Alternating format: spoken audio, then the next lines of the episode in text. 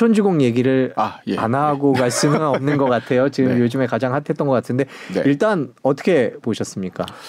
분양가가 나오면서 좀 경쟁률이 많이 안 나오겠구나 예상을 좀 했었는데 에, 결론적으로 이제 어느 정도 에, 비슷하게 나오지 않았나 이런 생각이 들거든요. 지금 특공 같은 경우 3.3 대 1 그리고 일반 어, 분양이 어, 3.7 대 1 정도 그렇게 나왔던 걸로 어, 보는데 어, 경쟁률이 많이 예, 적게 나왔죠 생각보다. 그 적게 나온 배경은 이유는 뭐였다고 보십니까? 제가 볼 때는 가장 큰 게 분양가. 분양가. 아, 예. 분양가와 이제 시기.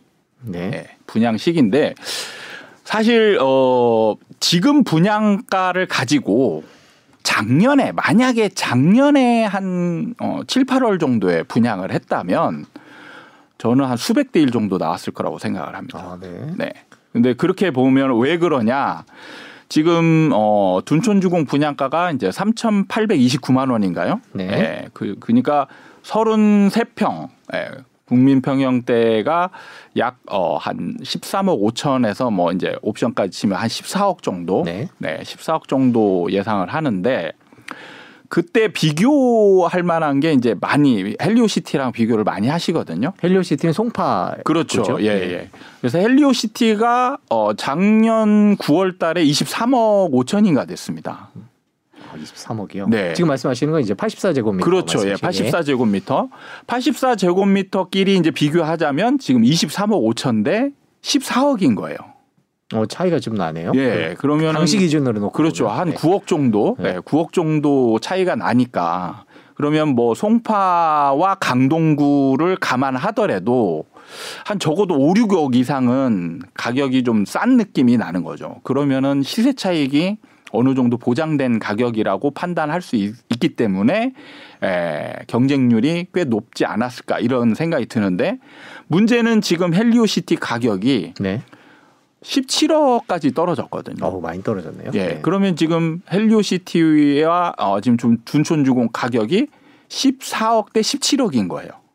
어, 그러네요. 네. 네. 그러면은 지금 청약 어, 하려고 하는 사람들이 싸다는 느낌을 거의 못 받는 거죠. 음. 예. 근데 지금 뭐 헬리오시티 얘기를 해주셨지만 헬리오시티 가 지금 17억 정도의 네. 거래가 됐다라고 말씀해 주신 더 떨어질 수도 있는 거잖아요. 그렇죠. 그게 이제 중요한 거죠. 지금 문제는 뭐냐면 어 헬리오시티나 주변에 이제 고덕 아르테운 네. 그다음에 그라시움 이런 것들이 다 지금 떨어지는 추세에 있거든요. 음, 네.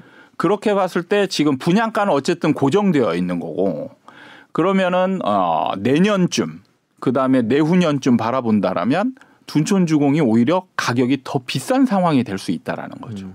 그럼 잘못하면 이제 마이너스 프리미엄이 생길 수 있는 여지가 충분히 있기 때문에 청약 어 하려고 했던 사람들이 지금 아 저거는 좀 위험한 거 아닌가 이런 생각들을 많이 하는 게 아닌가 싶어요. 계약 포기 얘기도 나올 텐데 그런 얘기에 대해서는 어떻게 생각하세요? 저는 좀 나올 걸로 봅니다. 음. 예, 미분양도 지금 경쟁률 정도면 미분양이 거의 확정적이지 않나 이런 생각이 들거든요. 네. 예. 그러니까 만약에 뭐 로얄동 뭐 좋은 자리에 당첨된 분들은 예, 어느 정도 갖고 갈 의미가 있겠지만 조금 자리가 안 좋거나 예, 좀 요즘 논란이 일고 있는 그런 그 평형대 있잖아요. 예, 구조 이상한 거 그런 거라든지 이런 거 이제 예, 당첨된 분들은 고민을 많이 할 거란 말이죠. 그러면 아 이게 올라갈 여지가 별로 없고 오히려 떨어질 가능성이 많다라고 어, 여기는 분들 같은 경우는 어, 당첨되고도 이제 계약 포기 하는 어, 그런 상황들이 벌어지지 않을까 어, 이렇게 생각을 합니다. 당첨자 발표가 나고 이제 계약이 진행이 될 텐데 네. 그렇게 계약률이 저조하면 무순위 청약도 진행이 되잖아요. 그렇게 그렇죠. 될 경우에는 무순위 청약도 저조할 수 있다 이렇게 보시는 거죠.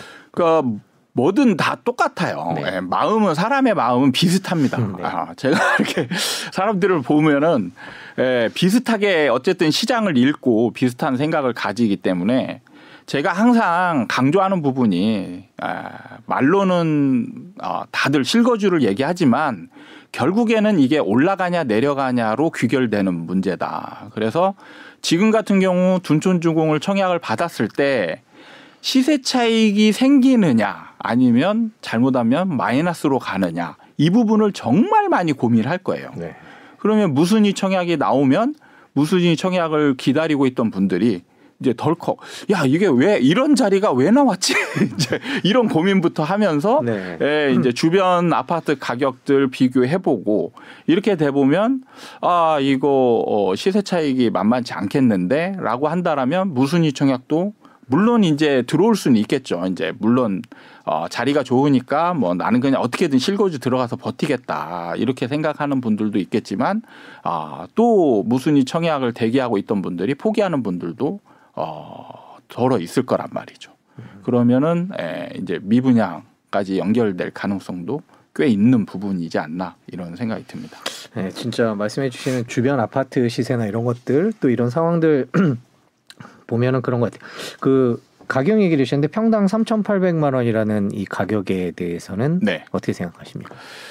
어, 저는 어, 그 둔촌주공이 조합하고 건설사랑 좀 어, 싸웠잖아요. 네. 예, 그래서 공사가 중단됐을 때 저는 어, 분명히 조합은 한 4천만 원 정도를 어떻게든 만들려고 노력을 할 것이고 그다음에 건설사도 4천만 원 정도 분양을 하면 뭐 어쨌든 분양가가 높아지니까 어 건축 비용을 뽑아내는데 이제 무리가 없을 거라고 보고 문제는 저는 정부가 정부가 과연 4천만 원 정도를 어 허락을 해 줄까? 네.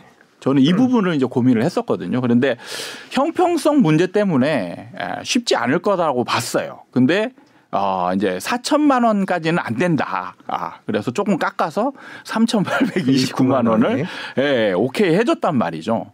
근데 이게 이제 저는 조금 어, 뭐 어떻게 보면 논란의 소지가 있다라고 보는 게 이제 다른 그 다음에 나타나는 현장들 있잖아요. 다음에 현 재건축 재개발하는 현장들은 어, 여기서 어, 조합원들은 당연히 둔촌주공하고 비교할 거란 말이죠.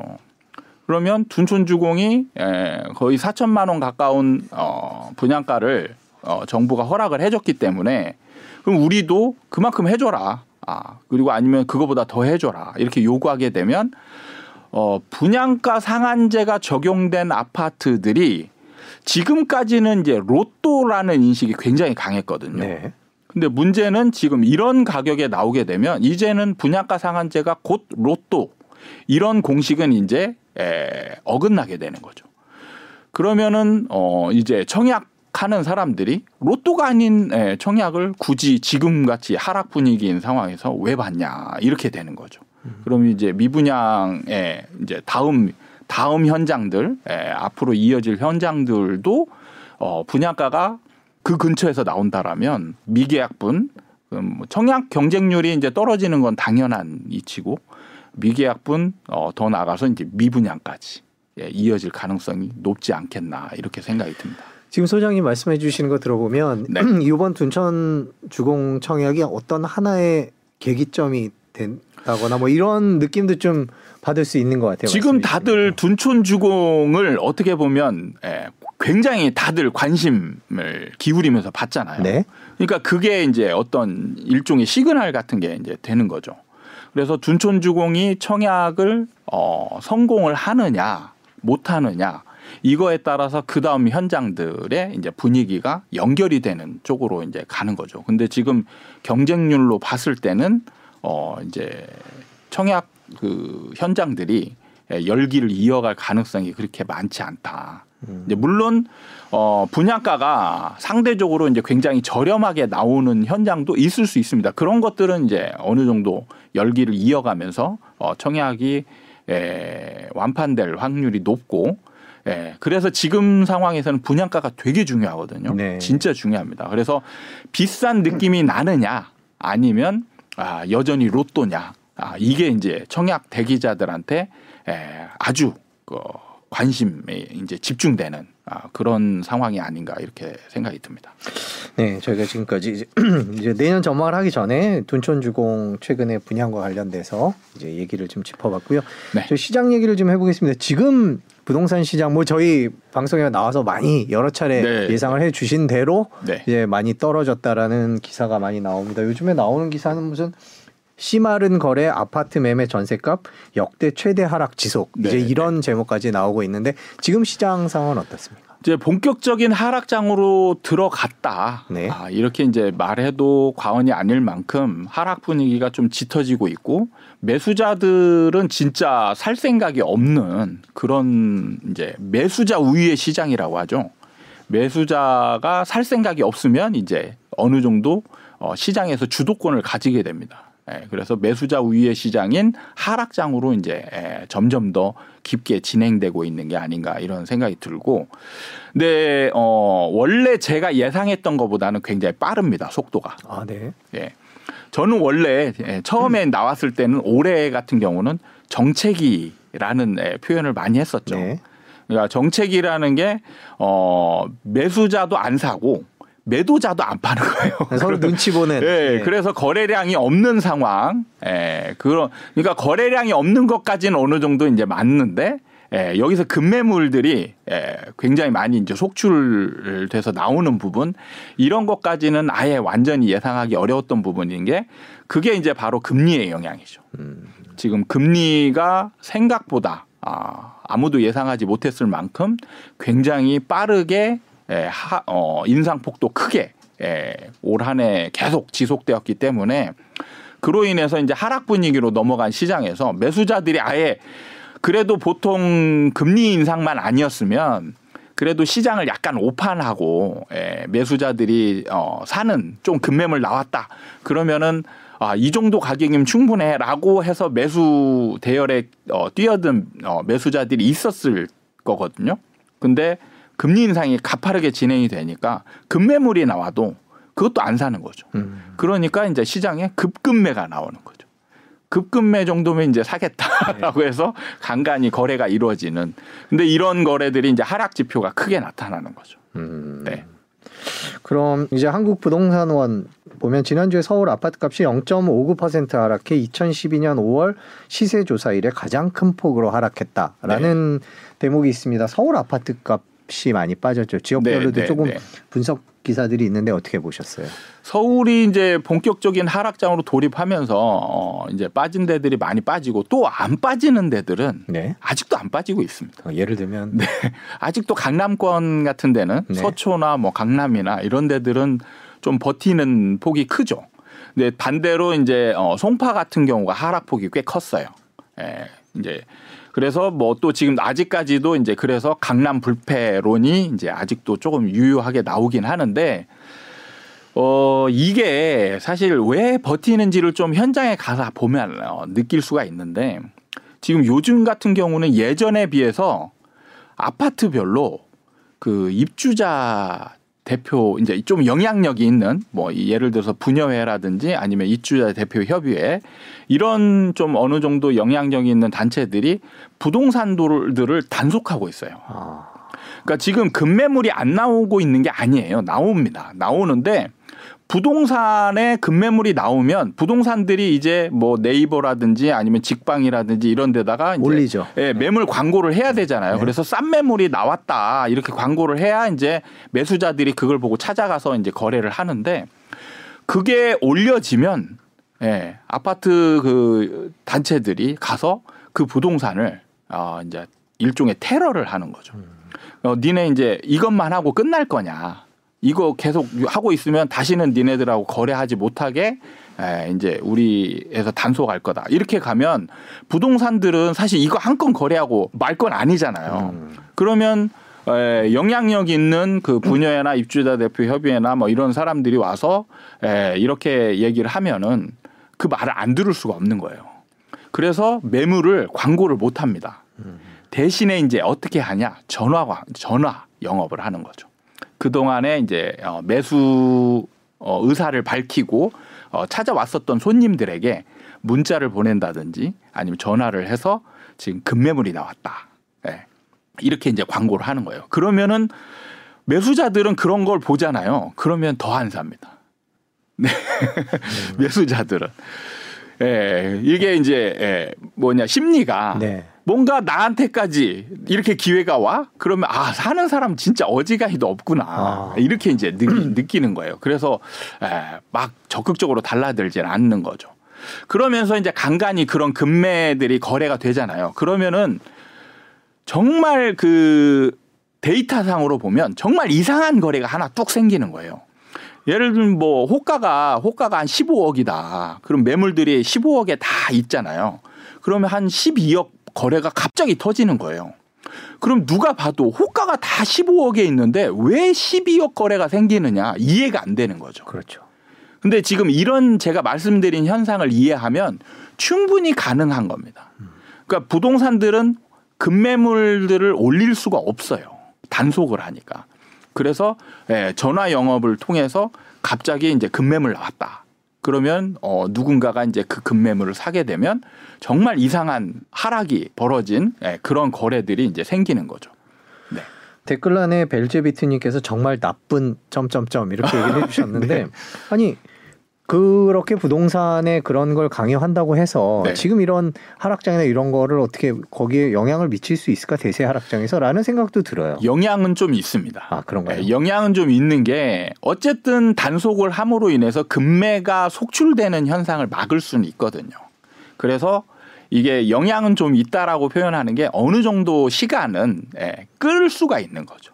근데 문제는 어, 시장의 주도권이 누구한테 있느냐를 봐야 되는데 그러니까 어 이제 아파트 안에 있는 그런 단체들이 단속을 하는 이유는 뭐냐면 경험이 있었기 때문에 그래요.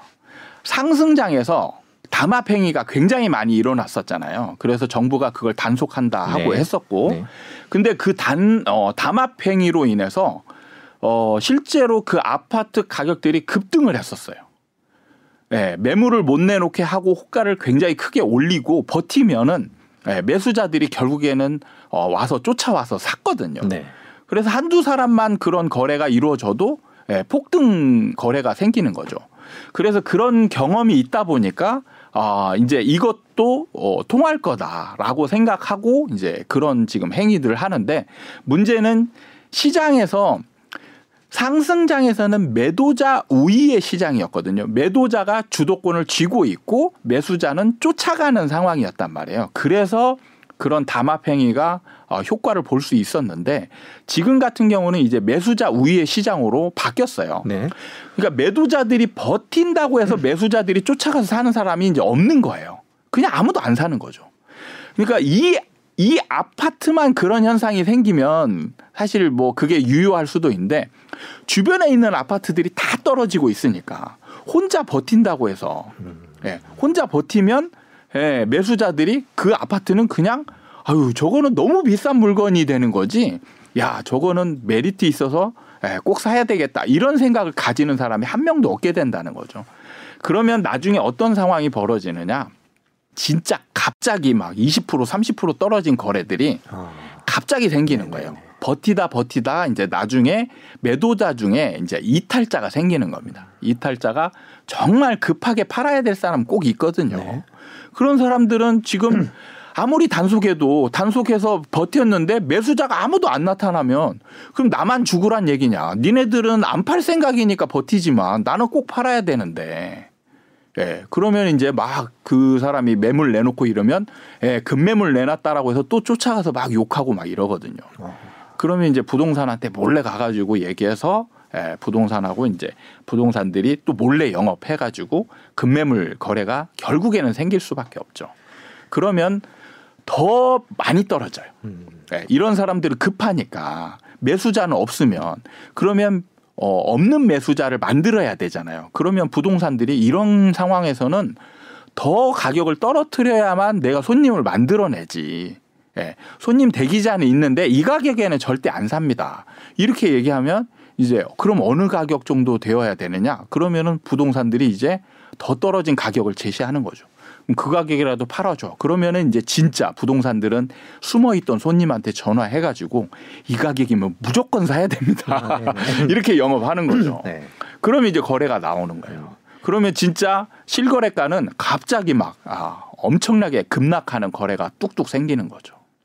그런 일들이 계속 벌어지다 보면은 이제 더 그런 거래들이 늘어나지 않을까? 그렇죠. 급매물들이 하나 둘씩 늘어나면 그 다음부터 담합행위가 이제. 유효, 예, 유효하지 않게 됩니다. 그러면 나중에는 흐지부지 되게 돼 있어요. 음. 그러면 이제 막 매물들이 쏟아져 나오는 그러니까 흐름을 막으려고 억지로 뭔가를 행위를 하는 거는 그게 오히려 독이 된다. 이거를 알았으면 좋겠어요. 근데 지금 시장에선 그런 일이 벌어지고 있다. 아. 지금 예, 거의 모든 아파트들이 다 지금 그러고 있습니다.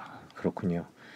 그 아까 이제 저희가 지금 시장 상황을 쭉 지켜보고 있는데 이제 강남은 그래도 좀 버티고 있다라고 말씀해 주셨는데 네네. 그 배경이 이런 거다라고 하면 그러니까 버티는 힘들이 자부심이 강하면 좀 자부심이 강할수록 그 버티는 힘이 좀 더 강한 거죠. 네. 근데 이제 아 그래도 우리 아파트는 좀 약해라고 생각한다면 단속 행위가 네. 약하게 진행이 되는 거죠. 그래서 급매물들이 빨리 나오고 네. 거래가 빨리 진행이 되고 예, 이런 상황들이 이어질 수밖에 없는 거죠. 아까 그 뭐 강남 불패란 말도 해주셨지만 이번 대세 하락장에서 강남이 버틸 수 있을까요? 못 버팁니다. 그쵸? 예, 매수자들이 어, 버티는 데를 쫓아가서 사해줘야 이제 그게 강남 불패론이 이제 어, 유효하게 되는 거거든요.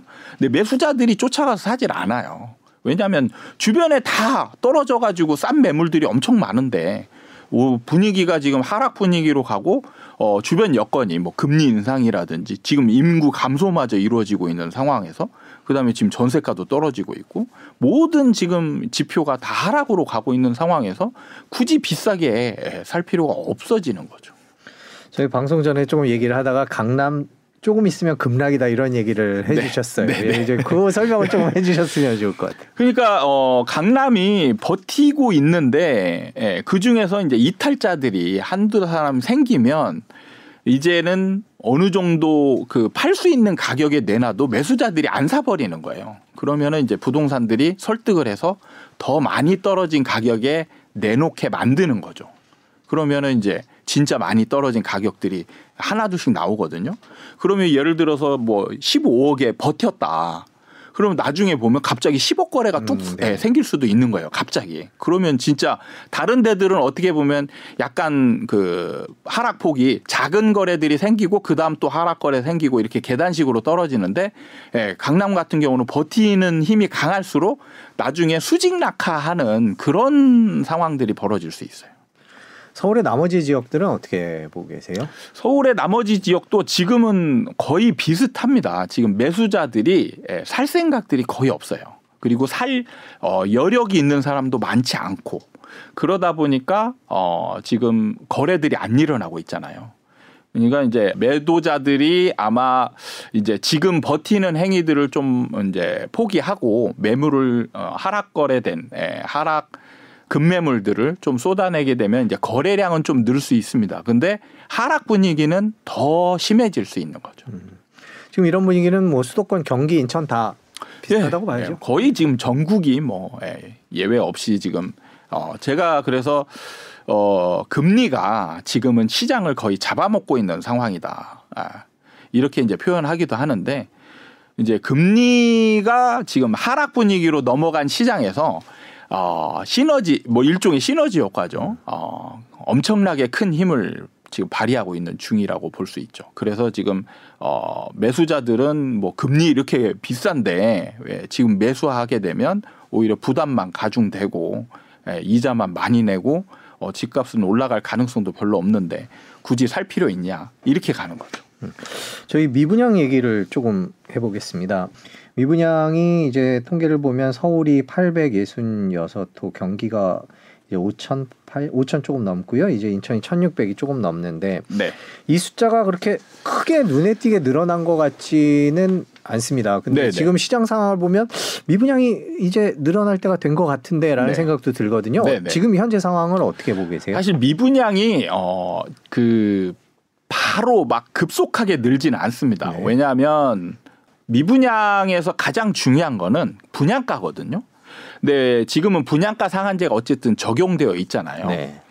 그래서 분양가가 비싸다는 느낌이 나야 나야 이제 그때부터 미, 예, 미분양이 본격적으로 생기는데 지금까지 보면은 미분양이 생겼던 현장들은 대부분 분양가 상한제가 적용이 안 됐던 현장들이 예, 미분양이 났었습니다. 그래서 분양가 상한제가 적용이 안 됐기 때문에 어, 분양가가 상대적으로 비싸게 비쌌죠. 나왔었죠. 네. 그러니까 어, 당연히 비싸다라고 느끼면서 안 사는 거죠. 근데 예, 분양가 상한제가 적용된 아파트들은 그래도 나름대로의 예, 경쟁률을 유지하면서 어, 청약이 완판되는 상황들이 벌어졌거든요. 근데 문제는 이제 주변 아파트 가격이 떨어지면서 떨어지고 그 다음에 분양가를 산정하는 기준인 땅값과 재료비, 예, 아, 건축 재료비가 건축 계속 상승을 했잖아요. 그래서 분양가 상한제가 적용이 되어도 분양가는 올라가게 돼 있거든요. 음. 그래서 지금 분양가가 계속 상승하고 있는 중입니다. 그래서 서울 같은 경우도 이제 준촌주공을 기점으로 해서 지금 어 웬만한 데들은 이제 4천 넘어가는 현장들이 예, 많이 나올 것이고 어 주변 아파트 가격들은 지금 벌써 많이 떨어졌죠. 그렇게 되면 이제 분양가 상한제가 적용된 아파트들도 이제 비싸다는 느낌이 들 상황이 되었다라는 거예요. 그럼 이때부터 이제 뭐 본격적으로 미분양이 늘지 않을까 이런 어, 예상을 해보는데, 그러니까 지금까지는 어떻게 보면 어, 미분양이 크게 늘지 않은 상황입니다. 그래서 지금의 숫자만 보면 아, 뭐 본격적인 하락장이라고 보기에도 어려운 그런 수치인데 문제는 추세입니다. 추세. 네. 네. 그러니까 지금보다 싼 분양가는 나오기 어렵고요. 무조건 분양가는 올라갈 가능성이 크고 주변 아파트는 계속 떨어지고 그러면은 상대적으로 에, 비싼 분양가가 되는 거죠. 그래서 어, 청약 담 어, 청약 대기자들이 지금 어, 앞으로 나오는 현장들은 이제 청약을 어, 고민하다가 안 넣는 예. 예전에는 이제 선당 후곰 먼저 당첨돼 네. 되고 보자. 그래서 고민도 안 하고 일단 청약을 넣는 그래서 경쟁률이 많이 나왔던 그리고 최근의 추세는 이제 선 어, 선곰 네. 후당 예, 이런 예, 고민을 좀 먼저 하고 일단은 그래도 청약을 넣자. 네. 그리고 이제는 예, 선곰 예, 후안 넣는 거죠. 이제 아, 네. 아, 안 넣고 예, 이제 뭐 지켜보는 선 거죠. 포기, 예, 네. 선 이제 후 포기 뭐 이런 식으로 이제 예, 이제 청약을 안 넣는 이제 상황들이 많이 나오지 않을까 이렇게 생각을 합니다. 그 저희가 이제 뭐 서울 수도권 얘기를 봤는데 전국적으로 보면 어떤가요? 보통 미분양은 지방 얘기도 많이 하는데요. 네, 지금 같은 경우는 뭐 대구라든지 네. 뭐 이런 데들의 미분양이 계속 늘어나고 있고 지금 부산 같은 경우도 이제 일반 시장이 어느 정도 이제 지금 어 분위기가 하락 분위기로 넘어갔고 아직까지는 부산 같은 경우는 좀 청약 시장이 조금은 괜찮거든요. 네. 근데 지금 부산도 이제 청약 시장이 점점 점점 어 이제 경쟁률이나 분위기가 지금 하락 분위기 쪽으로 이렇게 서서히 넘어가고 있는 그리고 거의 5대 광역시들이나 뭐 이런 데들은 지금 이미 하락장으로 지금 넘어가 있는 상황들이죠. 저희가 표를 준비했는데 어우, 진짜 청약시장 경쟁률은 크게 떨어졌네요. 네. 진짜 이게 며칠 전 기사인데 163.8대 1이었던 게 9.3대 1까지 떨어졌다. 그만큼 이제 많은 분들이 고민을 하고 계시다 이렇게 그러니까 해석을 해야 1년 만에 되겠죠. 1년 만에 진짜 뭐 10, 10분의 1이 아니고 거의 한 20분의 1 수준으로 네. 지금 경쟁률이 떨어진 거죠. 1년 만에 불과 1년 만에. 그러니까 지금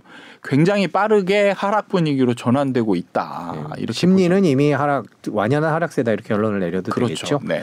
내년에 또 청약 하시는 분들이 이제 또 공급이 또 서울에 적지 않다 이런 얘기도 있고 강남에 뭐 얼마가 있다 이런 얘기도 있는데 그것도 역시 비슷한 분위기일 거다 이렇게 보시는 거죠. 그러니까 지금 많은 분들이 사실 수량에 집중되어 있거든요. 네. 근데 수량보다 더 중요한 거는 가격입니다. 네. 가격이 더 중요한데 예를 들어서 지금 만약에 서울에 10만 가구가 분양을 하는데 평당 1천만 원의 분양을 만약에 한다. 네. 그러면 미분양이 뭐 나겠습니까? 네, 다 분양이 없겠죠. 되죠. 네. 10만 가구가 아마 분양이 돼도 다 뭐 한 수백 대 일로 다 예, 엄청난 경쟁률로 다 완판이 될 겁니다. 예, 그래서 지금 숫자가 적더라도 분양가가 어, 상대적으로 좀 비싸다는 느낌이 날 수 있는 상황. 그러니까 둔촌주공을 제가 아까 예를 들었는데 둔촌주공이 작년에만 분양했어도 지금 가격으로 엄청난 경쟁률이 났을 거예요. 예, 지금 분양가가 사, 어, 네. 4천만 원으로 작년에 분양을 했어도.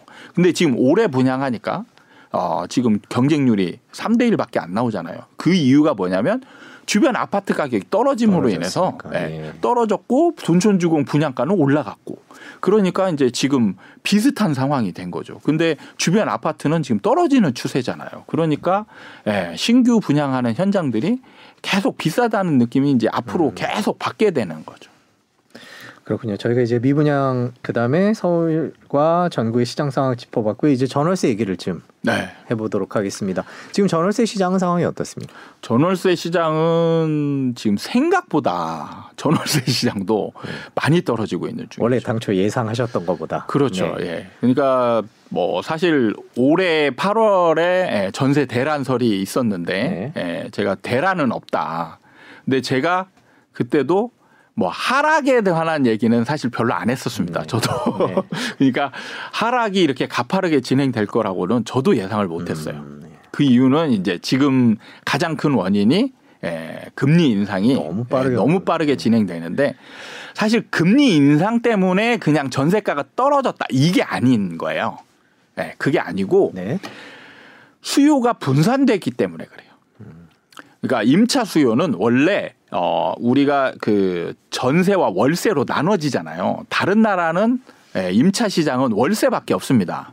근데 우리나라는 전세와 월세 시장으로 나눠지거든요. 근데 그 중에서 어 임차인들이 선호하는 물건은 전세 물건이에요. 그래서 원래 전세 쪽으로 쏠림 현상이 생깁니다. 그래서 항상 전세가가 좀 떨어지는 폭이 굉장히 완만하거든요. 그래서 2008년에 전세가 그 매매가 하락할 때도 전세가는 좀 완만하게 떨어졌어요. 네. 예, 왜냐하면 항상 전세 쪽으로 몰림 현상이 생기기 때문에 수요자가 충분히 있는 거예요. 근데 지금 같은 경우는 어 폭등기를 거치면서 무주택자가 뭐 뉴스에 보면 100만 명이 연끌을 했다 이런 뉴스가 있었잖아요. 네네. 그 정도로 그러니까 무주택자들이 집을 많이 샀거든요. 그 얘기는 즉 뭐냐면 임차인이 자가로 전환을 많이 했다는 얘기예요. 그러니까 임차인 수요가 줄었다는 얘기고 두 번째는 어, 금리 인상으로 인해서 월세 선호 현상이 생겼잖아요. 네. 그러니까 전세 선호 현상에서 월세로 분산이 된 거예요. 그러니까 지금 만기가 되면서 새로운 임차인을 찾아야 되는데 임차인이 눈에 없는 거예요. 아예 안 보이는 겁니다. 네. 그러니까 지금 어, 각 아파트별로 이제 이 기존에 있던 임차인들이 나가겠다 선언을 하고 나면 새로운 임차인을 맞아야 되는데 새로운 임차인이 아예 안 구해지는 상황들이 지금 예, 전국적으로 지금 벌어지고 있는 거예요. 네. 그러면서 지금 예, 전세가가 급락을 하고 있는 그런 상황으로 지금 연결이 되고 있습니다. 월세는 어떻습니까? 저희가 표를 하나 준비했는데요. 서울의 월세 거래 비중이라는 표를 준비를 했습니다. 네. 뭐 월세 비중이 계속 올라가고 있는데 역시 뭐 전세가 금리 때문에 높은 금리 때문에 부담스러워서 그런 것 같다라는 생각이 드는데요. 월세 네, 네, 시장은 어떻게 보세요? 월세가 어 처음에 이제 금리 인상 때문에 월세 선호 현상이 생기면서 월세가 급등할 거라는 또 예상을 내놓은 분들이 많았었거든요. 네, 네, 네, 네. 근데 월세도 사실 급등하지 않고 있어요. 음. 예, 월세도 어느 정도 예, 가격대를 유지하면서 그러니까 월세로 쏠림 현상은 생기는데 예, 그렇게 생각보다 급등 현상은 벌리, 벌어지지 않고 어, 어느 정도 안정권을 유지하고 있다. 그리고 지금 월세 매물도 굉장히 지금 많이 늘어나고 있어요. 근데 지금 예전에 없던 현상이 생겼던 게 뭐냐면 아, 데이터 속에 숨어져 있는 어, 데이터가 있었습니다. 그게 뭐냐면 임대차 3법으로 인해서 공실 투자가 굉장히 많이 늘어났었어요. 그동안에.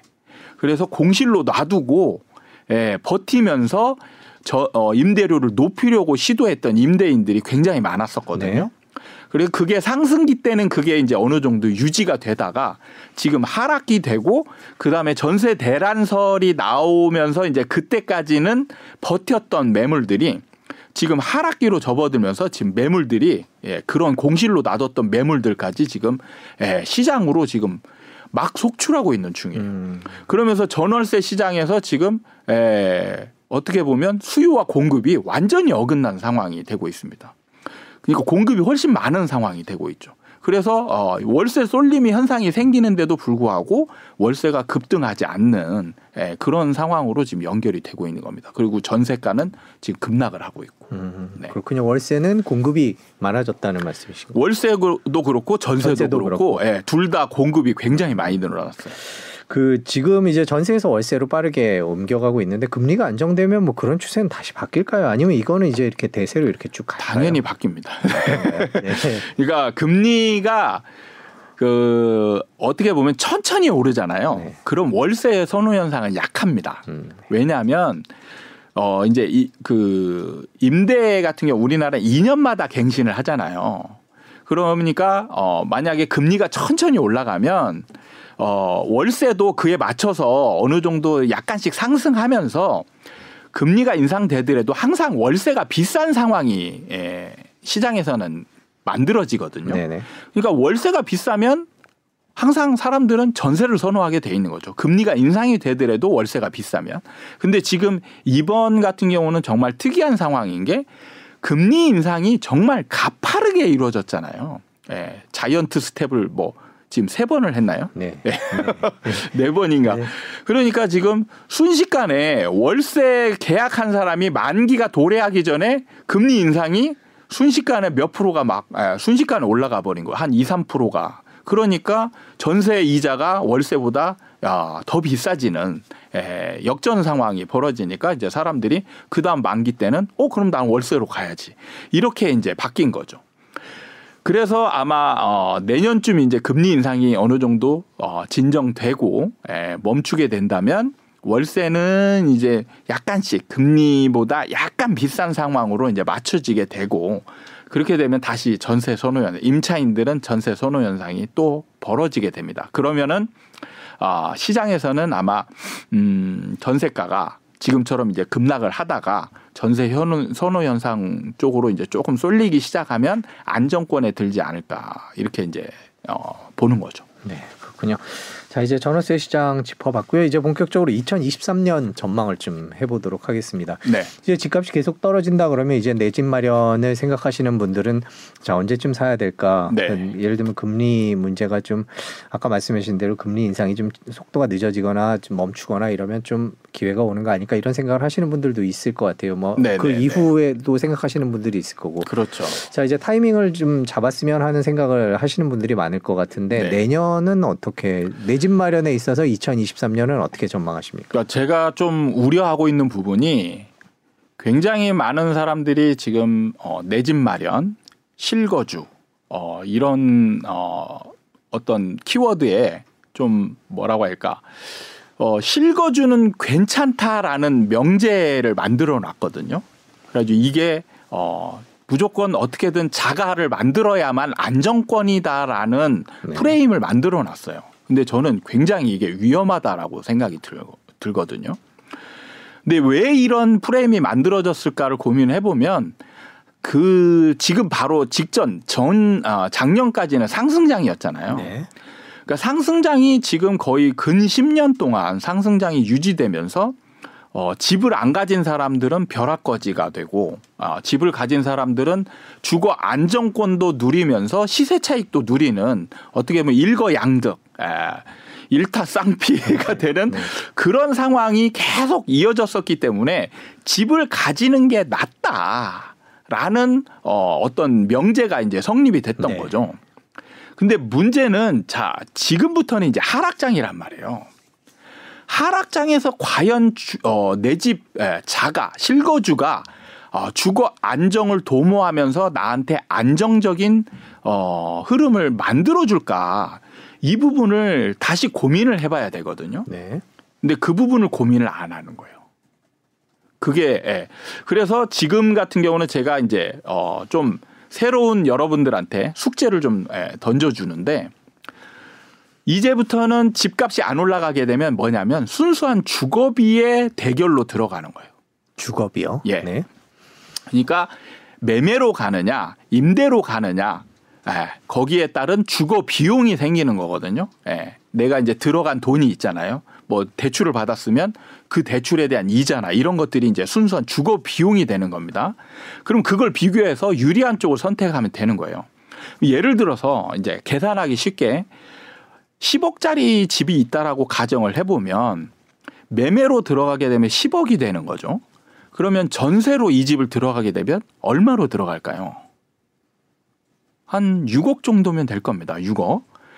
그러면은 음 예를 들어서 한 5억 정도 있는 사람이 자 매매로 들어가냐 이제 전세로 들어가냐 이걸 해서 주거 비용을 계산해 보면 되는 것이죠. 네. 그러면 이제 매매로 들어가게 되면 매매로 들어가면 10억을 줘야 되잖아요. 5억 있는 사람이 10억을 주고 사려면 5억을 5억을 대출 네. 대출을 받아야 됩니다. 네. 그러면 이제 비용이 뭐가 생기는지를 하나씩 따져보면 됩니다. 첫 번째는 취득세가 생깁니다. 네. 매매를 했기 때문에 취득세라는 비용이 생겨요. 임차는 취득세라는 게 없습니다. 매매만 생기는 거예요. 그러면 10억짜리 취득세를 세면 3.3%거든요. 1주택자일 경우에. 그러면 3,300만 원인 거예요. 그 다음에 두 번째 비용이 또 뭐가 있냐.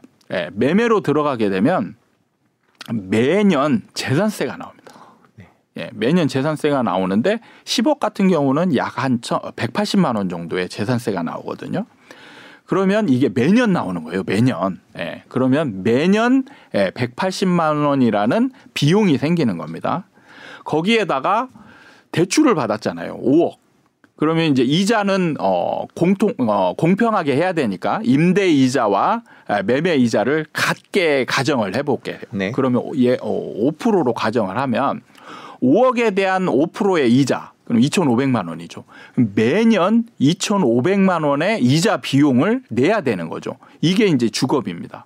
그러면 1, 1년 동안에 들어가는 비용을 일단 계산해 보면 3,300만 원 플러스 180만 원 플러스 2,500만 원 네. 플러스 공인 중개사 비용입니다. 어, 그렇죠. 근데 중개사 비용도 비 에, 금액에 따라서 달라지기 때문에 10억에 대한 에, 금액을 해야 되죠. 그럼 대략적으로 500만 원. 네.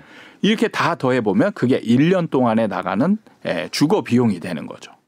그러면 지금 계산해 보셨는데 네, 6,480만 원. 네, 6,480만 원입니다. 자, 그러면 자, 임대로 들어갔을 때 임대로 들어가면 6억이라고 가정을 했으니까 지금 이분이 5억이 있었잖아요. 그럼 1억 대출만 받으면 됩니다. 그럼 1억 대출에 대한 이자는 5%였으니까 500만 원이죠. 그렇죠? 네. 1억에 대한 5, 네. 5%니까 네. 500만 원만 비용이 되는 거예요. 그러면 지금 주거 비용이 다른 건 없나요? 예, 네, 없습니다. 물론 이제 보증보험을 에, 들게 되면 에, 보증보험비가 이제 한 번 들어가게 되는 거죠.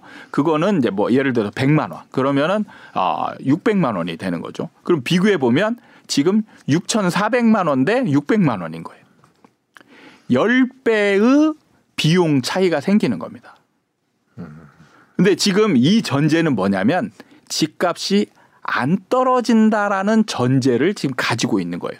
만약에 10억짜리 집이 매년 어 1억씩 떨어진다라고 가정해 보면 예. 네. 지금 벌써 1년 만에 20% 30% 떨어진 데들이 속출했거든요. 네. 그럼 만약에 지금 작년에 집을 샀다. 그러면 지금 10억짜리 작년에 집을 10억짜리를 샀으면 지금 8억이나 7억이 되어 있는 거예요. 그럼 이분의 지금 예, 자산은 어떻게 되어 있느냐? 5억에서 지금 3억이 날라가고 2억만 남은 상황입니다. 거기에다가 비용이 지금 1년에 예, 6,400만 원. 그다음에 이제 내년에는 이제 취득세 비용을 빼야 되죠. 취득세 비용을 빼고 중개사 비용을 빼고 그러면 2,500만 원과 180만 원 예, 더하게 되면 어 2,680만 원이죠. 매년 2,680만 원의 비용이 계속 나가야 돼요. 음. 계속. 집값은 떨어지고 있고 예, 비용은 2,680만 원씩 계속 나가야 되고. 근데 전세는 전세를 들어갔으면 이 사람은 5억이 그대로 남아 있습니다. 절대 손해 보지 않죠. 그런 상황에서 예, 비용만 나가게 예, 600만 원이라는 비용이 매 아, 600만 원도 아니죠. 예, 전세 자금 그 보증 그 보증 보험을 한 번만 내면 되니까. 네네네. 네, 네, 네. 예, 그러면 그 다음 해에는 500만, 500만 원만 나가게 되는 거죠. 그럼 비교해 보면 실거주가 내 자산을 지금 예, 어떻게 보면 지금 감소시키고 있는 쪽으로 가고 있는 거예요. 그러니까 지금 이렇게 이런 걸 비교해 보면 실거주가 유리한 게 아니고 지금 나를 망치고 있는 쪽으로 지금 가고 있는 중입니다. 예. 근데 지금 실거주는 괜찮다. 어, 이거는 예, 굉장히 잘못된 거라는 거죠. 그 정리를 해보면요. 네. 집값 하락기에 빚을 내서 집을 사야 하는 상황에서 샀다. 네. 지금 많이 네, 샀다 네. 그러면 집값 상승기에는 가만히 있어도 이제 돈을 버는 것 같은 그런 재산이 늘어난 듯한 듯한 효과가 있었다고 한다면 네. 지금은 반대의 효과가 있기 때문에 집을 사는 것은 자신의 자산을 줄이는 효과가 있을 것이다. 그렇죠. 그러니까 집값이 안 떨어져도 네. 안 떨어져도 자, 어, 자가로 오르지 가면 않는다면, 예, 네. 오르지 않아도 네. 사실 자가로 가는 게 손해고요. 음. 만약에 올라도 올라도 만약에 그 비용 범위 안에서 오르잖아요. 네, 그런 그래도 손해예요. 음. 그래서 올라가서 자가를 가지고 있, 있는 게 유리한 상황은 그 비용보다 크게 올라야만 자가를 가졌을 때 유리한 겁니다. 근데 여기서 이제 많은 분들이 또 예, 의문점을 던질 거예요. 질문을 아마 제가 예상이 충분히 네. 되는데 네. 첫 번째 질문은 아마 어, 임대로 들어가면 매년마다 이사를 가야 되지 않냐. 그래도 자가로 들어가면 이사는 안 가지 않냐. 이렇게 이제 질문을 하실 겁니다. 근데 여기에도 지금 어, 전제가 좀 잘못된 게 2년마다 이사를 가는 건 아니거든요. 이사를 가야만 하는 상황이 이제 벌어지는 거예요. 그러면 이사를 가야만 하는 상황을 예상을 해보면 첫 번째는 집주인이 임대인이 내 집에 실거주하러 들어오는 경우는 어쩔 수 없이 이제 진짜 쫓겨나야 되는 거고 어, 두 번째는 이제 임대료를 올릴 때 올릴 때 아 나는 그게 너무 싫어 그래서 못 올려주겠어 그러니까 나가겠다 이런 경우거든요.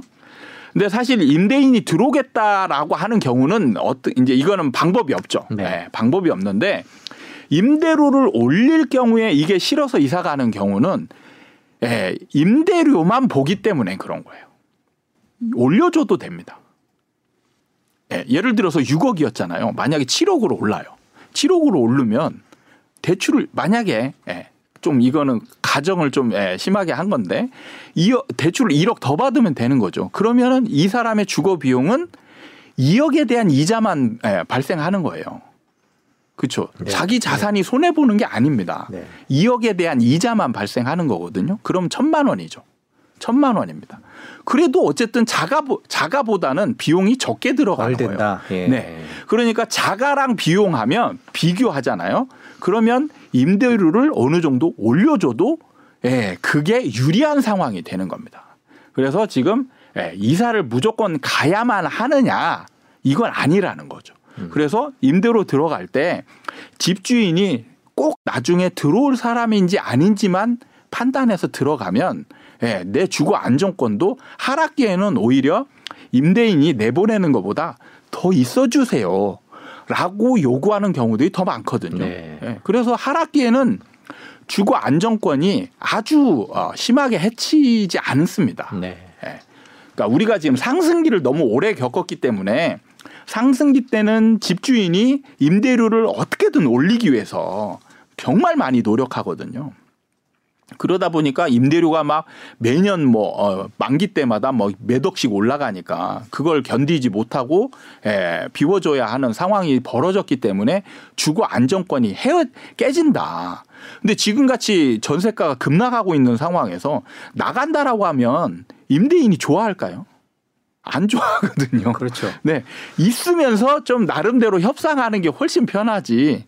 예, 나간다라고 해서 새로운 임차인 맞추게 되면 예, 그 전세료가 더 떨어질 가능성이 많기 때문에 오히려 주거 안정권은 하락기 때는 예, 오히려 어, 어느 정도 확보가 되는 상황이에요. 임대로 들어가게 되면. 그래서 이런 것들을 종합해 보면 예, 임대로 하락기 때는 임대로 있는 게 훨씬 더 내 자산을 지키는데 유리한 포지션이 되는 겁니다. 자 그러면 그 말씀을 듣고 나니까 궁금해지는 건 그럼 하락기가 얼마나 갈까? 집이라는 게 이제 계약을 하고 이사를 하고 이러면 뭐 이렇게 짧게 살기보다는 길게 사는 그렇죠. 경우가 더 많기 때문에 네네.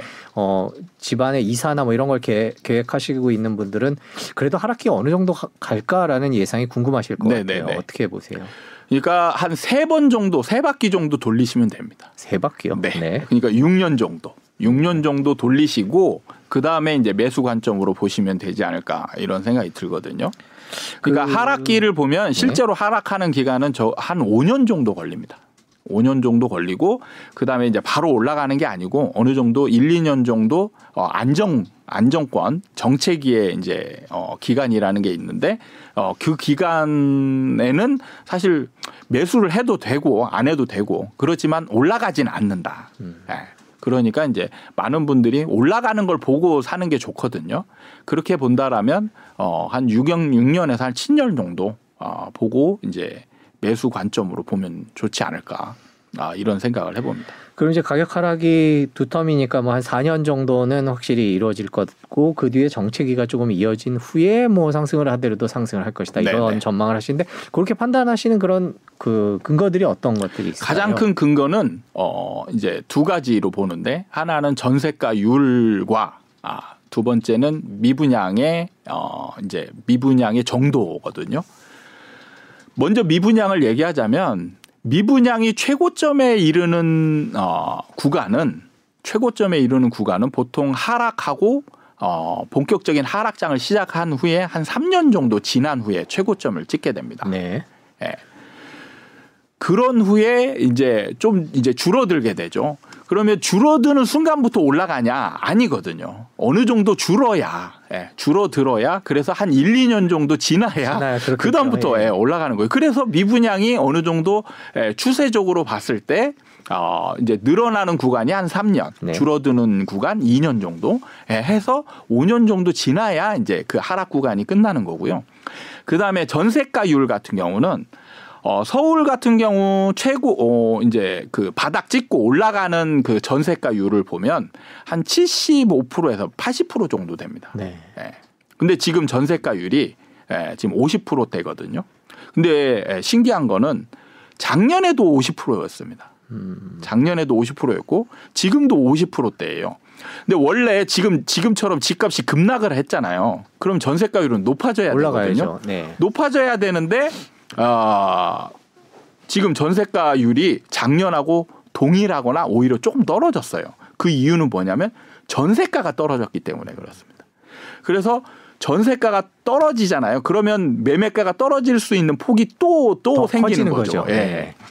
그래서 전세가율이 어느 정도 이제 서울 기준으로는 한 70에 75에서 80% 정도 되는 구간. 그 기간을 천천히 살펴보면 그것도 한 5년 정도 걸리게 됩니다. 네.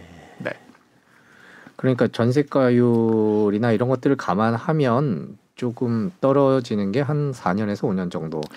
그 낙폭은 어느 정도로 개인적으로 예상을 하고 계세요? 저는 일관성 있게 네. 예, 비슷하게 말씀드리는데 네. 아, 평균적으로 한 40% 정도. 40%가 예, 40%. 어디서부터 40이죠? 고점 대비. 고점 대비 예, 40 이요? 고점 대비 한 40% 정도로 보는데 지금 어뭐 의문을 가지시는 분들이 벌써 2, 30% 떨어진 데들은 네. 그럼 이제 안 떨어지는 거 아니냐. 아, 예. 이미 많이 떨어졌으니까. 그렇죠. 예. 그런 데들은 에, 이제 완만하게 떨어지거나 아니면 더 많이 떨어지는 거죠. 네. 네. 그러니까 떨어지는 게 멈추는 건 아니는 거죠. 그렇죠. 그런 상황에서는. 그 저희가 이제 내 집을 마련하실 분들 얘기를 주로 했었는데 제가 아까 댓글에서 봤는데 예. 그 비싸게 사셨는데 지금 계속 떨어지는 분들이 아, 예, 있어요. 예, 그러니까 저희가 예. 이제 뉴스를 보면 거론되는 지역들이 이제 송도, 네, 잠실 이런 데들이 이제 뉴스에 등장하고 하는데 어 아까 제이님께서 송도 아파트 12억 원에 샀는데 6억 원이 됐어요. 네. 도와주세요. 이렇게 댓글을 올리셨습니다. 뭐 어떻게 말씀을 하십니까? 이런 분들이 주변에 좀 계실 것 같은데. 그러니까 이 정도 떨어졌으면 이제 사실 어떻게 보면 너무 늦은 거죠. 이런, 이런 분들은 미리 대응을 해야 되는데 떨어지는 거를 대응을 못 하고 이제 떨어지는 거를 그냥 그대로 맞으신 거잖아요. 네. 50% 떨어졌으면 이제 앞으로 떨어지는 구간은 그렇게 크진 않거든요. 근데 여기서 참 중요한 거는 제가 여기서 팔라 마라 하기가 어렵습니다. 왜냐하면 주식 같은 경우는 주식 같은 경우는 지금 만약에 지금이라도 손절 각이다라고 한다면 팔으세요. 라고 얘기하고 조금 더 떨어진 다음에 그 다음에 매입하는 게 좋습니다. 이렇게 얘기할 수 있거든요. 근데 부동산은 그게 어려운 게 파세요라고 얘기했으면 그 가격에 팔으란 얘기거든요. 근데 그 가격에 내놓으면 안 팔려요. 음. 매수자가 없기 때문에 그 가격에 내놓으면 안 팔리거든요. 그러면 무조건 팔아야 된다. 그러면 그 가격보다 더 떨어진 가격에 팔아야 되거든요. 그럼 지금 만약에 50% 떨어졌는데 거기서 더 떨어진 가격을 팔아라. 그러면 사실 또 의미가 없거든요. 음. 예.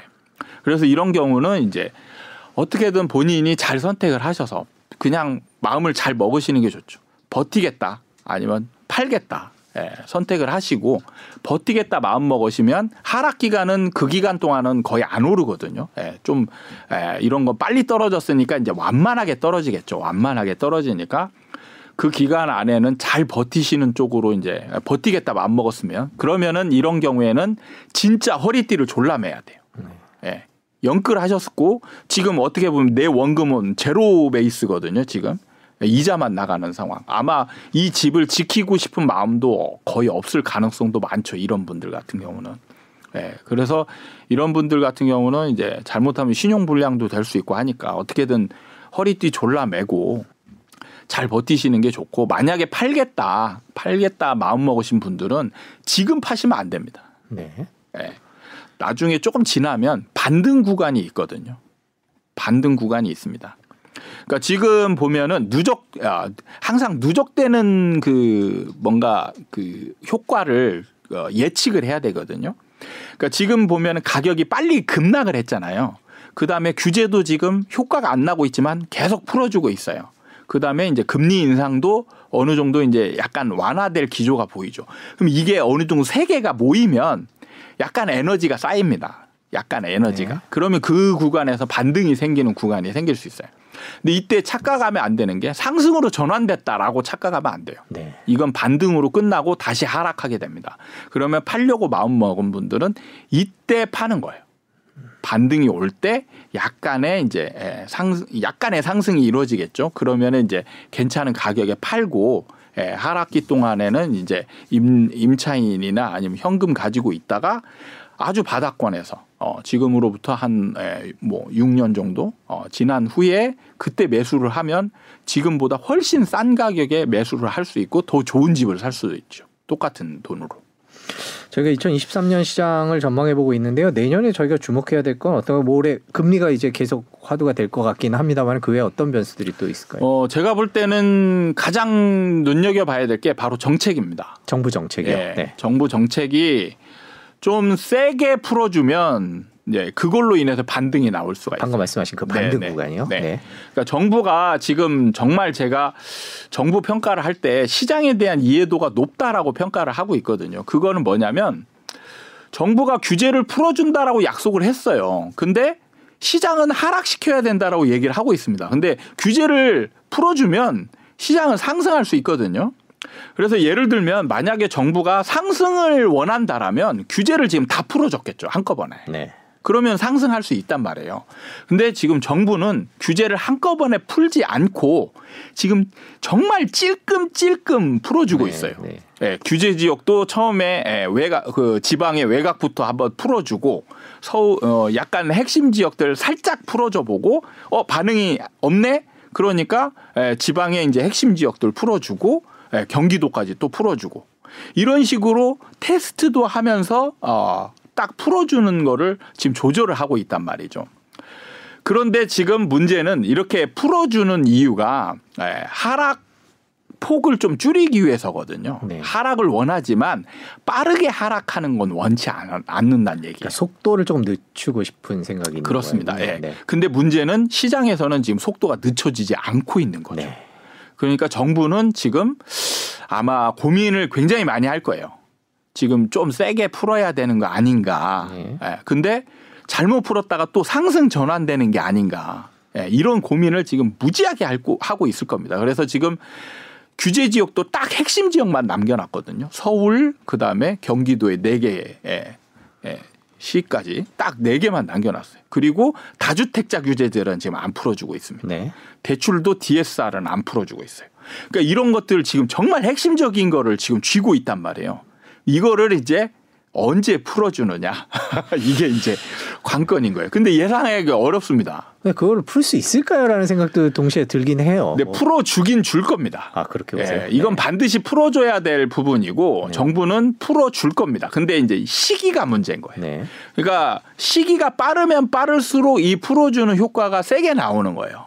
예, 아직까지 지금 시장에 불씨는 남아 있거든요. 네. 상승에 대한 불씨는 지금 남아 있기 때문에 제가 산불의 표현을 좀 많이 하는데 소방 산불이 났을 때 소방수들이 열심히 가서 불을 끄잖아요. 물을 뿌려가지고 불이 이제 진화가 다 됐습니다. 다 됐을 때 소방수들이 그냥 집에 가는 게 아니고요. 남은 불씨까지 꺼트리도록 다 뒤져가면서 남은 불씨를 예, 꺼트리거든요.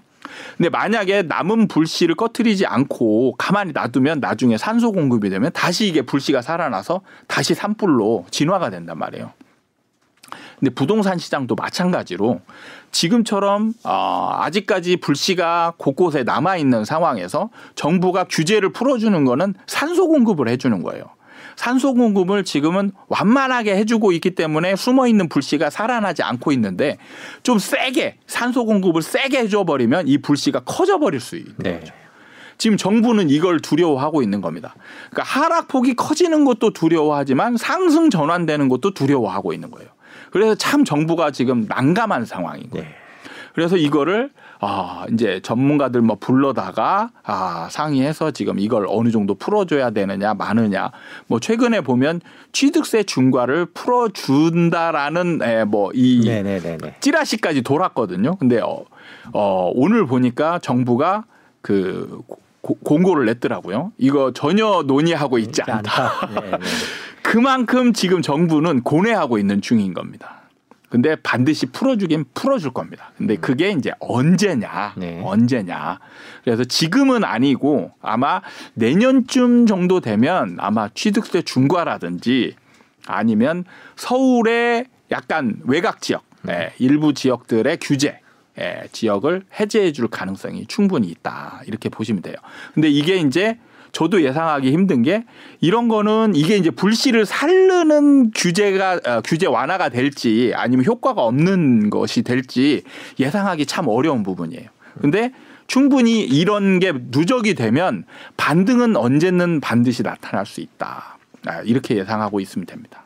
그럼 그 반등이라고 해서 여기서 이제 제가 정확하게 하고 싶은 건 네. 대세 하락이 끝나는 게 아니라 잠깐 멈추었다가 다시 떨어지는 그런 수준이 될 것이다라고 전망하고 계신 거죠. 그렇죠. 그 이유는 두 가지입니다. 네. 두 가지인 게 첫 번째는 정부예요. 정부의 의지입니다. 정부의 의지가 자, 정부가 만약에 규제를 풀어줬을 때 상승으로 전환되면 정부가 바라던 상황이 벌어진 거냐 아니면 생각지도 않았던 부작용이 생기는 거냐 이걸 판단해야 되는 거죠. 정부가 상승을 바랬다. 라고 판단한다면 그건 오판인 게 정부가 상승을 바랬으면 규제를 빨리 다 풀어버리면 되는 거죠. 근데 안 풀어주고 있잖아요. 그러니까 안 풀어주고 있다라는 얘기는 정부는 상승을 바라고 있지는 않다라는 거예요. 그런데 에, 뭔가를 풀었는데 상승 전환됐다. 그럼 정부는 어떤 행동을 할 것인가? 제가 볼 때는 묶을 것 같거든요. 네. 네, 다시 규제로 묶을 것 같습니다. 그게 이제 첫 번째 원인이고 만약에 정부가 그래도 안 묶을 수도 있지 않냐 예, 이렇게 본다라면 상승으로 가는 게 아니냐라고 볼 수 있는데 그렇지 않아요. 그래도 그렇지 않은 게 뭐냐면 이거는 시장 참여자들의 문제입니다. 아, 시장 참여자들의 문제인 게 뭐냐면 자 지금 같은 상황에서 상승이 어느 정도 이루어지면 매도자들이 굉장히 아, 이제 예상되는 어, 특이한 행동들을 하게 돼 있어요. 그게 뭐냐면 이건 필연이거든요. 100% 매물을 거두고 호가를 크게 올릴 겁니다. 음, 네. 근데 이게 이게 시장의 분위기를 아, 단절시키는 예, 효과를 내거든요. 그러니까 제가 항상 표현하는 게 매도자들의 과한 욕심 때문에 네. 매도자들이 욕심을 안 부리고 시장에서 가만히 매물을 차곡차곡 차곡 이렇게 단계 계단식으로 이렇게 쌓여져 있으면 쭉 올라가게 돼 있어요. 근데 여기서 어느 정도 상승을 하잖아요. 그러면은 매도자들이 진짜 똑같이 예, 어느 날 갑자기 호가를 확 올리고 매물을 싹 걷어들일 겁니다. 그럼 여기서 문제가 뭐냐면 매수자들이 상승장에서는 예, 쫓아갔어요. 근데 상승장에서 쫓아가는 것도 바로 쫓아가지 않거든요. 어느 정도 멈추는 기간이 생깁니다. 그러니까 분위기 단절이라는 게 생기는 거예요. 필연적으로. 근데 지금 같은 하락장에서 이런 상황이 생기면 매수자들은 아예 멈춰버립니다. 네. 매수 행위를 멈춰버려요. 아니 올라갈 것 같아서 그리고 이 행위가 분위기가 이어지니까 어쩔 수 없이 들어가는데 분위기가 단절되고 가격이 너무 높아졌어요. 그럼 이 가격에 사면 나는 상투 잡는 거랑 똑같은 거야. 2021년에 경험했던 그 영끌 그 사람이 내가 되는 거야. 라는 두려움을 갖게 되거든. 요 네. 그러니까 매수 행위를 예, 무조건 멈추게 될 겁니다. 그게 바로 어, 매도자의 과한 욕심에 의해서 어, 이제 상승이 멈추게 되는 그런 상황으로 필연적으로 가게 됩니다. 이게 이제 두 가지 원인이에요. 예, 그 뭐 하반기에 거래가 살아날 거다, 뭐 이런 내용들 얘기를 하시는 분들의 그 논리에 관해서 좀 이해가 되네요. 그러니까 그런 순간이 올 수는 있, 예, 올 수는 있다는 있습니다. 얘기죠. 근데 그분들은 문제는 어, 시장 참여자들이 이렇게 반응할 것이다라는 예상이 없는 거예요. 그렇죠. 네. 예, 그러니까 어, 소장님께서는 그런 상황에서 이후에 또 계속 내려가는 하락장이 이어질 그렇죠. 것이다. 저는 예. 사람들의 심리 심리 변화에 대해서 집중적으로 연결을 연구를 했기 때문에 네. 어떤 상황에 사람들이 어떤 행동을 할 것이다까지 예상이 되거든요. 네네. 그러면 그걸로 인해서 음. 시장이 변화하는 에, 작용을 한다는 것까지 에, 예상이 되기 때문에 에, 시장의 흐름을 충분히 에, 예상을 할 수 있는 겁니다. 자, 저희가 2023년 전망까지 짚어봤고요. 이제 댓글 질문 몇 개만 좀 네. 여쭤볼게요. 어, 밤밤TV님께서 청년 신혼부부 청약도 같은 흐름일까요? 라고 물어보셨는데 어떻게 보세요? 당연하죠. 예. 네. 오히려 청년들 같은 경우 더 주의해야 될 게 사실 시장 흐름에 대해서 경험이 없잖아요. 경험이 없기 때문에 어, 시장의 추이를 잘 모르거든요. 그래서 지금 제가 가장 위험하다라고 얘기하는 게이 실거주는 괜찮다. 실거주는 꼭 해야 된다. 네. 이렇게 프레임이 갖춰져서 어, 사회 경험이 없는 사람들이 정말 무조건 결혼하면서 어, 실거주를 해야 되느냐. 이런 쪽으로 이제 에, 결과를 도출해 버리면 하락장 때 엄청나게 에, 어려움을 겪으면서 시장의 부정적인 사람으로 이제 변하게 된다는 거죠.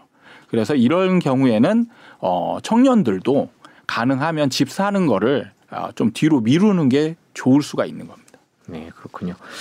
자, 저희가 예정했던 시간을 훌쩍 넘겨서 부동산 얘기를 해봤습니다.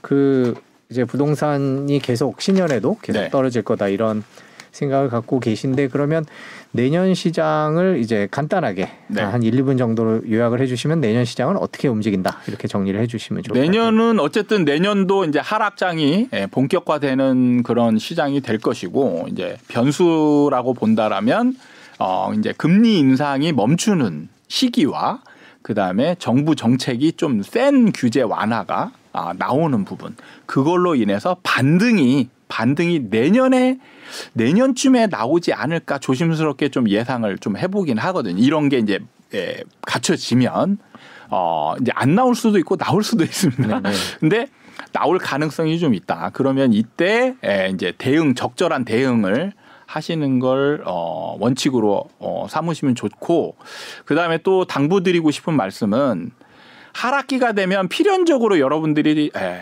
똑같이 하는 행동들이 있습니다. 그게 뭐냐면 시장에 대한 관심을 놔버려요. 네. 예, 놔버리면 그러면 여러분들은 어 이제 바닥권에서 어 이제 그 어떤 적절한 시점에 매수 예, 내 집 마련이나 아니면 투자로 어 좋은 기회를 가질 수 있는 기회를 여러분들이 스스로 또 놓치게 돼요. 그래서 지금 반드시 해야 될 거는 뭐냐면 부동산에 대한 공부를 지금 관심을 놓지 말고 지금부터 하셔야 됩니다. 예. 그래서 어 그리고 이제 공부 방법이 중요한데 기존에 있던 공부 방법인 입지론 위주의 공부를 하시면 안 돼요. 아, 지금의 가장 중요한 거는 시기, 예, 예, 사이클, 부동산 시장의 흐름을 연구하는 공부를 하시는 게 가장 중요하다. 그래서 어, 하락기 때 어떤 어, 현상들이 일어나느냐. 그리고 에, 그로 인해서 어떻게 상승하는지 에, 상승 전환되는 그런 시점을 어, 확신을 갖고 내 기준을 마련하는 게 중요하거든요. 그러려면 이제 사이클 공부를 하셔야 된다. 이런 말씀을 어, 드리고 싶습니다. 네. 그러면 부동산 시장이 빠르게 움직이고 있어서요. 저희도 소장님 또 더 자주 모셔서 네. 이제 시장이 어떻게 돌아가고 있는지 계속 들어보도록 하겠습니다. 오늘 시간이 많이 지났는데 긴 시간 고맙습니다. 네, 감사합니다.